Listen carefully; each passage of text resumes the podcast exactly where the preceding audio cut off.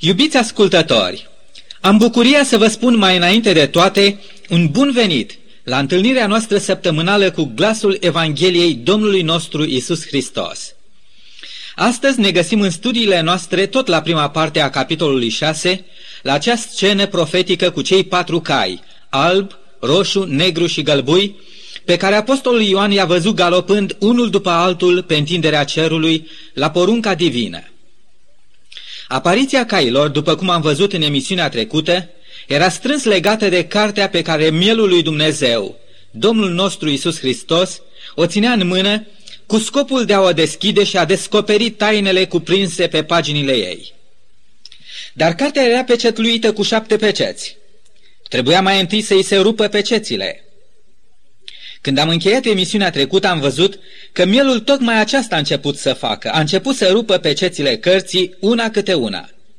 Și cuvântul profeției ne spune că atunci când a rupt mielul cea din tâi pecete, un glas s-a auzit în preajma tronului divin. Un glas tare ca de tunet, rostind invitația, vino. Atunci s-a arătat un cal alb. Și tot așa, după aceea s-a arătat un cal roșu.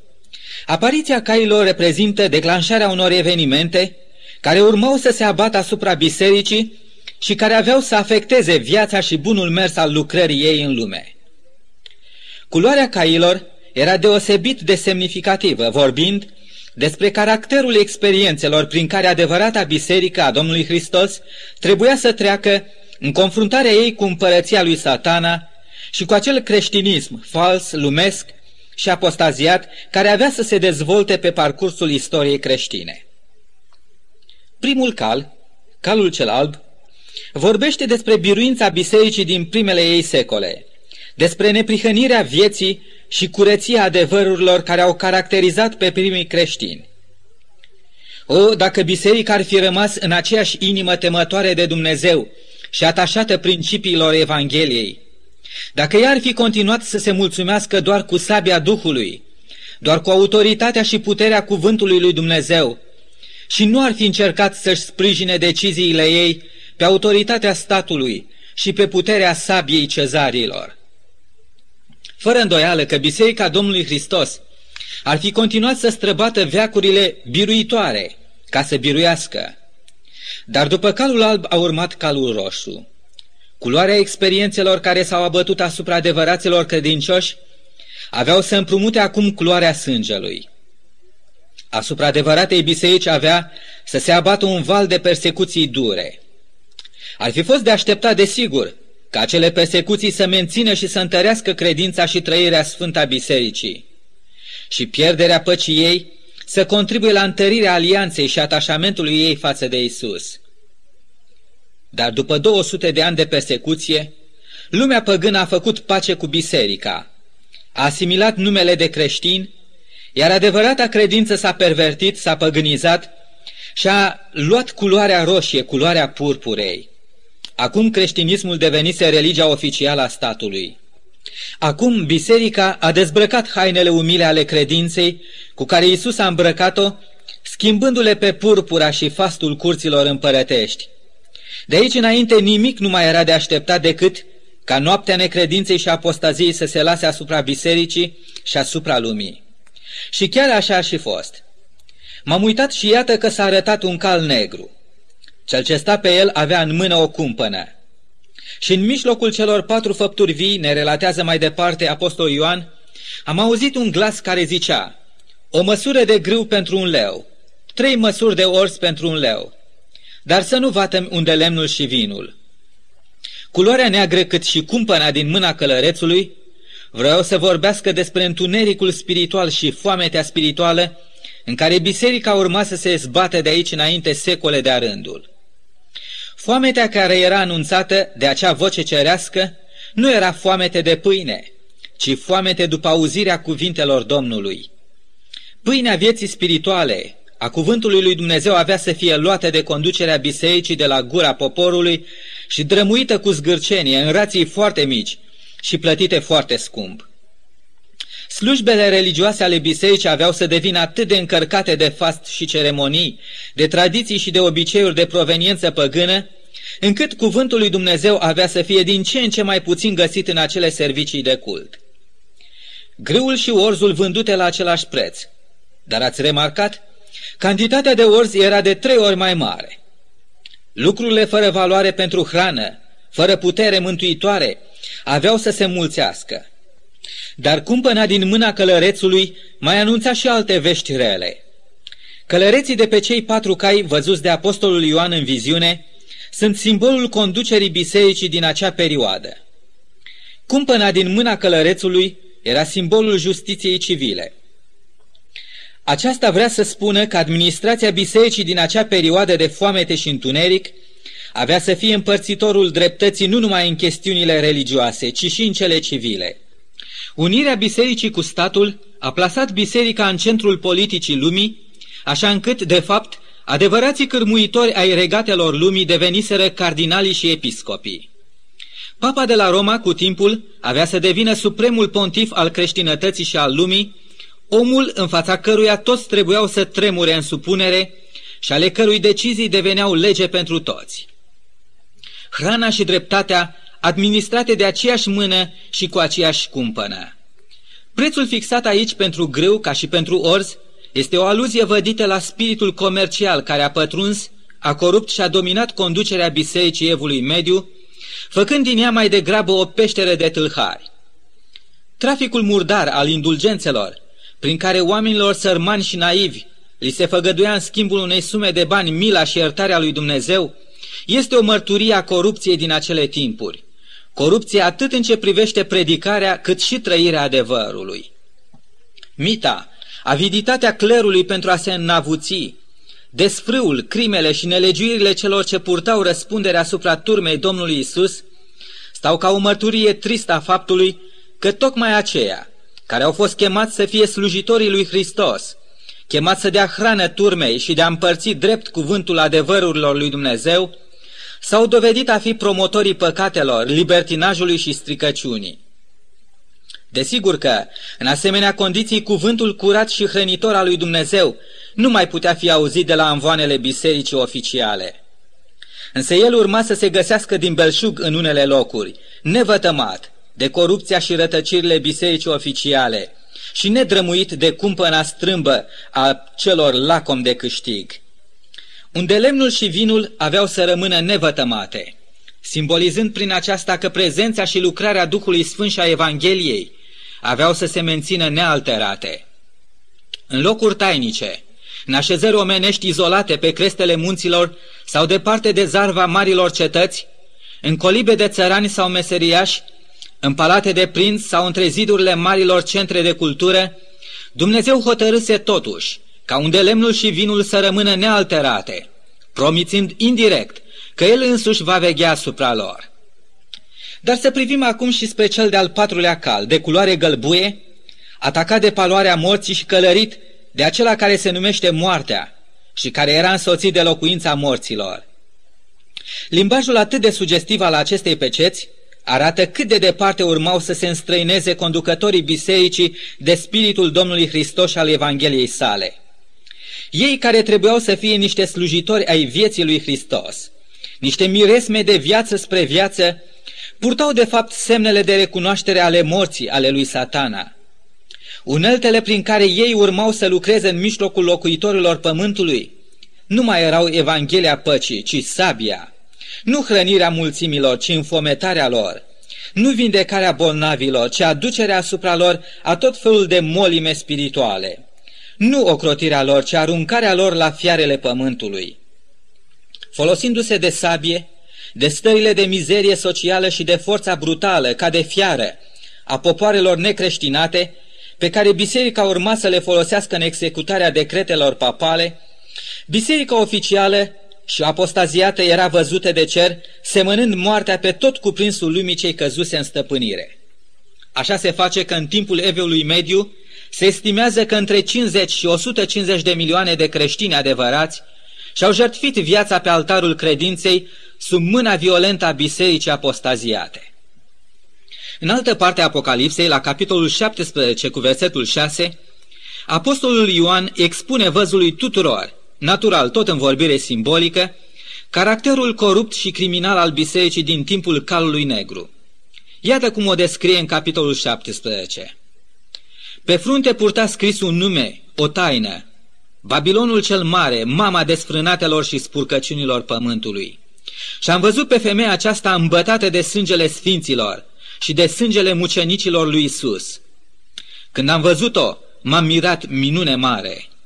Da, îmi închipui cât de uimit trebuie să fi fost prorocul Ioan când a văzut că tocmai aceea care fusese aleasă și chemată de Isus să ducă în lume solia dragostei și a păcii, tocmai biserica sa despre care Isus promisese că porțile locuinței morților nu o vor birui, tocmai ea lucra acum sub conducerea și în spiritul celui rău, pentru ca să semene moartea în lume, ca să se îmbete cu sângele sfinților martiri. De aceea când a rupt mielul pe cetea cincea, Ioan a văzut și a auzit cum sufletele celor de sub altar, care fusese rejungheați din pricina cuvântului lui Dumnezeu și din pricina mărturisirii pe care o ținuseră, strigau acum cu glas tare. Ce anume? Să citim la capitolul 6, începând de la versetele 10 la versetul 11. Până când, stăpâne, tu care ești sfânt și adevărat, zăbovești să judeci și să răzbuni sângele nostru asupra locuitorilor pământului. Fiecăruia din ei i s-a dat o haină albă și li s-a spus să se mai odihnească puțină vreme, până se va împlini numărul tovarășilor lor de slujbă și al fraților lor, care aveau să fie omorâți ca și ei. Cred că ați observat cum glasul celor patru ființe vii, care au chemat pe arena profetică cei patru cai simbolici, cu călăreții lor, se stinge în cer și de pe pământ se aude acum strigătul sângelui martirilor uciși în decursul crudelor persecuții papale. N-ar trebui să uităm faptul că acest grup de șapte peceți zugrăvesc evenimente de pe pământ și că în scopul acesta profeția folosește un limbaj simbolic figurativ. Este evident că altarul de sub care strigă glasul martirilor reprezintă pământul, pe care aceștia au fost omorâți și în care au fost îngropați. Să ne aducem aminte că în templul din vechime, de la Ierusalim, existau două altare. Primul era altarul tămâierii, care se afla în prima încăpere a sanctuarului, numită Sfânta, și care era așezat chiar înaintea perdelei care despărțea cele două încăpere ale sanctuarului, Sfânta de Sfânta Sfintelor. Și cum ieșim afară din prima încăpere, ne aflăm în curtea sanctuarului. Și aici se afla cel de-al doilea altar, denumit altarul pentru arderile de tot, pe care se aduceau jertfele și darurile ce le însoțeau. Sângele animalelor sacrificate era turnat la picioarele altarului pe care erau aduse apoi corpurile lor ca jertfă. Mulți creștini de ieri și de azi, atât membri cât și unii pastori, ori de câte ori aduc în discuție adevărul despre starea omului în moarte, încearcă să se folosească de aceste două versete din Apocalipsa ca să dovedească prin ele că sfinții martiri ar fi ajuns deja în cer sau că măcar sufletele lor ar fi ajuns acolo. Dar permiteți-mi să vă spun că, de fapt, nu există niciun text în Biblie care să facă dovada că martirii sunt în ceruri acum, cerând de la Dumnezeu îndurare și răzbunarea sângelui lor. Să citim însă mai bine. În versetele amintite nu ni se spune despre martiri că strigă, ci despre sângele lor că strigă. În Deuteronomul capitolul 12, la versetul 23, se află una dintre instrucțiunile lui Dumnezeu către poporul Israel cu privire la consumarea de carne de animale. Textul acela sună astfel. Nu mai vezi ca nu cumva să mănânci sângele, căci sângele este viață, adică sufletul, și să nu mănânci sufletul împreună cu carnea. Vedeți deci că de sub altar nu strigau în realitate niște suflete dezincarnate, ci strigătul simbolic al sufletelor martirilor era de fapt strigătul simbolic al sângelui martirilor. Ne aducem aminte de cei doi frați, Cain și Abel, fiii primei perechi de oameni. Când Cain a omorât pe fratele său Abel, Dumnezeu a vorbit lui Cain astfel. Ce ai făcut? Glasul sângelui fratelui tău strigă din pământ la mine. Când Europa și-a dat seama de adevărata natura a papalității, ca rezultat al reformațiunii protestante, un strigă de răzbunare a fost rezultatul logic al schimbării ce s-a produs în mințile milioanelor de creștini. Aceea pe care biserica îi declarase și îi tratase până mai ieri ca fiind niște rătăciți, eretici și vrednici să fie măcelăriți, acum sosise timpul să fie onorați ca martiri și sfinți. Ei stăteau îmbrăcați în haine albe, în hainele neprihănirii Domnului Hristos, ale meritelor vieții și jertfei sale sfinte. Acestor martiri încoronați cu onoare, Domnul le vorbește ca și cum ei ar fi fost încă în viață, când de fapt ei dormeau în țărâna pământului. Și Domnul le spune să mai aștepte acolo, sub altar, încă puțină vreme, până se va întregi numărul tuturor martirilor, arătându-le prin această descoperire că după ei, martirii Evului Mediu, urmau să mai fie și alți martiri, care să-și ia locul acolo sub altarul credinței și al adevărului, alături de ei, care strigau în acel ceas important al istoriei. Aceste cuvinte ale Domnului preziceau o altă scurtă perioadă de persecuție și martiraj ce urma să sosească înaintea marei zile a răzbunării sângelui tuturor martirilor. Și în timp ce ecoul simbolic al glasului martirilor evului mediu se mai auzea încă întrebând, până când stăpâne zăbovești? Mielul rupe cea de-a șasea pecete. Să citim acum în profeție ce fusese prezis să aibă loc, drept urmare, a ruperii acelei peceți. Iată ce stă scris la versetele 12 și 13. Când a rupt mielul pecetea a șasea, m-am uitat și iată că s-a făcut un mare cutremur de pământ. Soarele s-a făcut negru ca un sac de păr, luna s-a făcut toată ca sângele și stelele au căzut din cer pe pământ cum cad smochinele verzi din pom când este scuturat de un vânt puternic. Aceste evenimente nu mai aveau să fie simbolice, ci reale. Ele urmăreau drept scop să marcheze în scurgerea timpului începutul vremii sfârșitului. Iată aici anunțate trei mari semne, trei mari jaloane profetice menite să trezească biserica și lumea din disperare și somnolență. Un mare cutremur de pământ, o mare întunecime de soare și o mare cădere de stele. Deși întotdeauna istoria de mai înainte a consemnat astfel de fenomene cosmice, totuși intensitatea și proporția acelora pe care profeția le anunța acum trebuiau să fie și să rămână unice în analele istoriei. Și așa a și fost.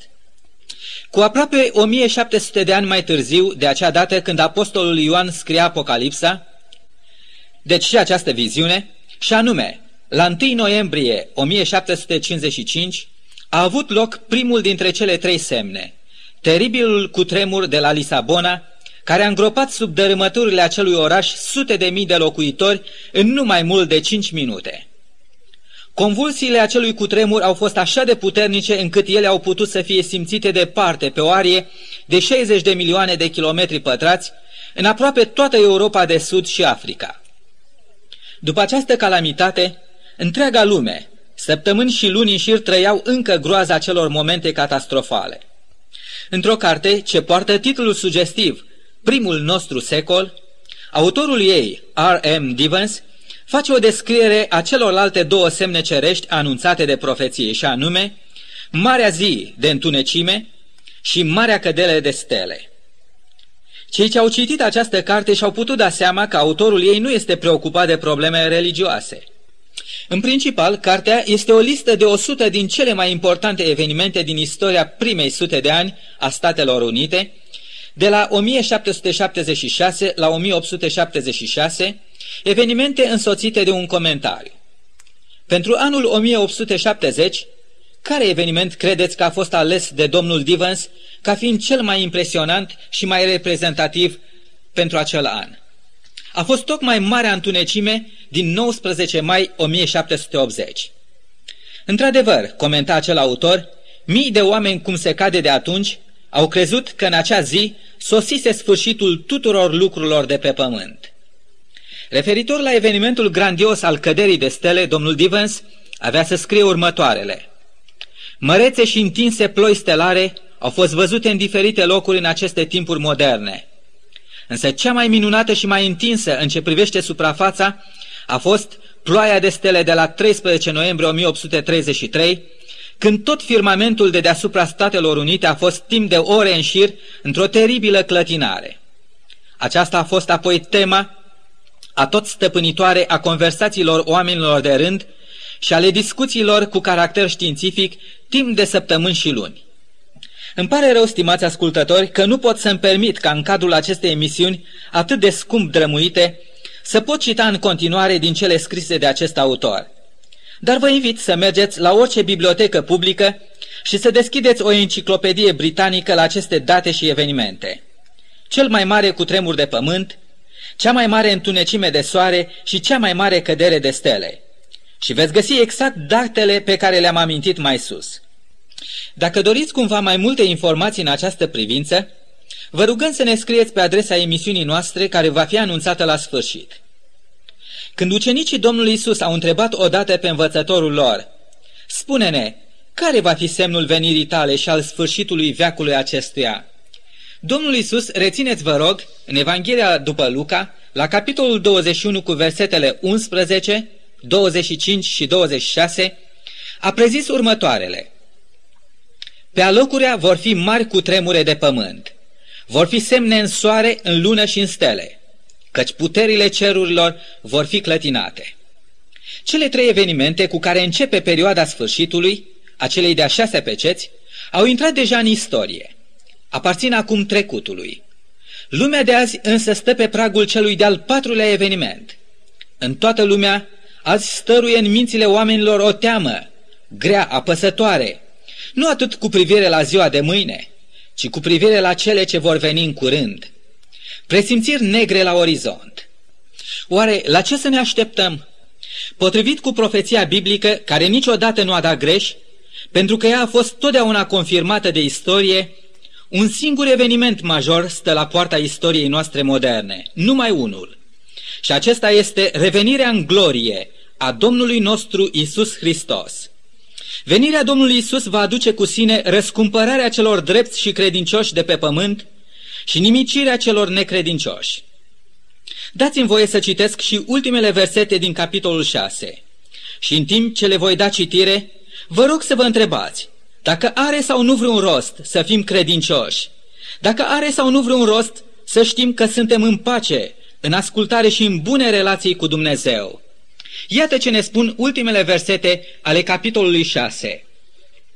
Cerul s-a strâns ca o carte de piele pe care o faci sul și toți munții și toate ostroavele s-au mutat din locurile lor. Împărații pământului, domnitorii, capitanii oștilor, cei bogați și cei puternici, toți robii și toți oamenii slobozi, s-au ascuns în peșteri și în stâncile munților. Și ziceau munților și stâncilor, cădeți peste noi și ascundeți-ne de fața celui ce șade pe scaunul de domnie și de mânia mielului, căci a venit ziua cea mare a mâniei lui. Și cine poate sta în picioare? Isus va veni în curând. Întrebarea care ne confruntă acum pe fiecare este, cine va putea sta în picioare? Stați și gândiți-vă la această solemnă întrebare în timp ce veți asculta cântecul cu care se va încheia această emisiune.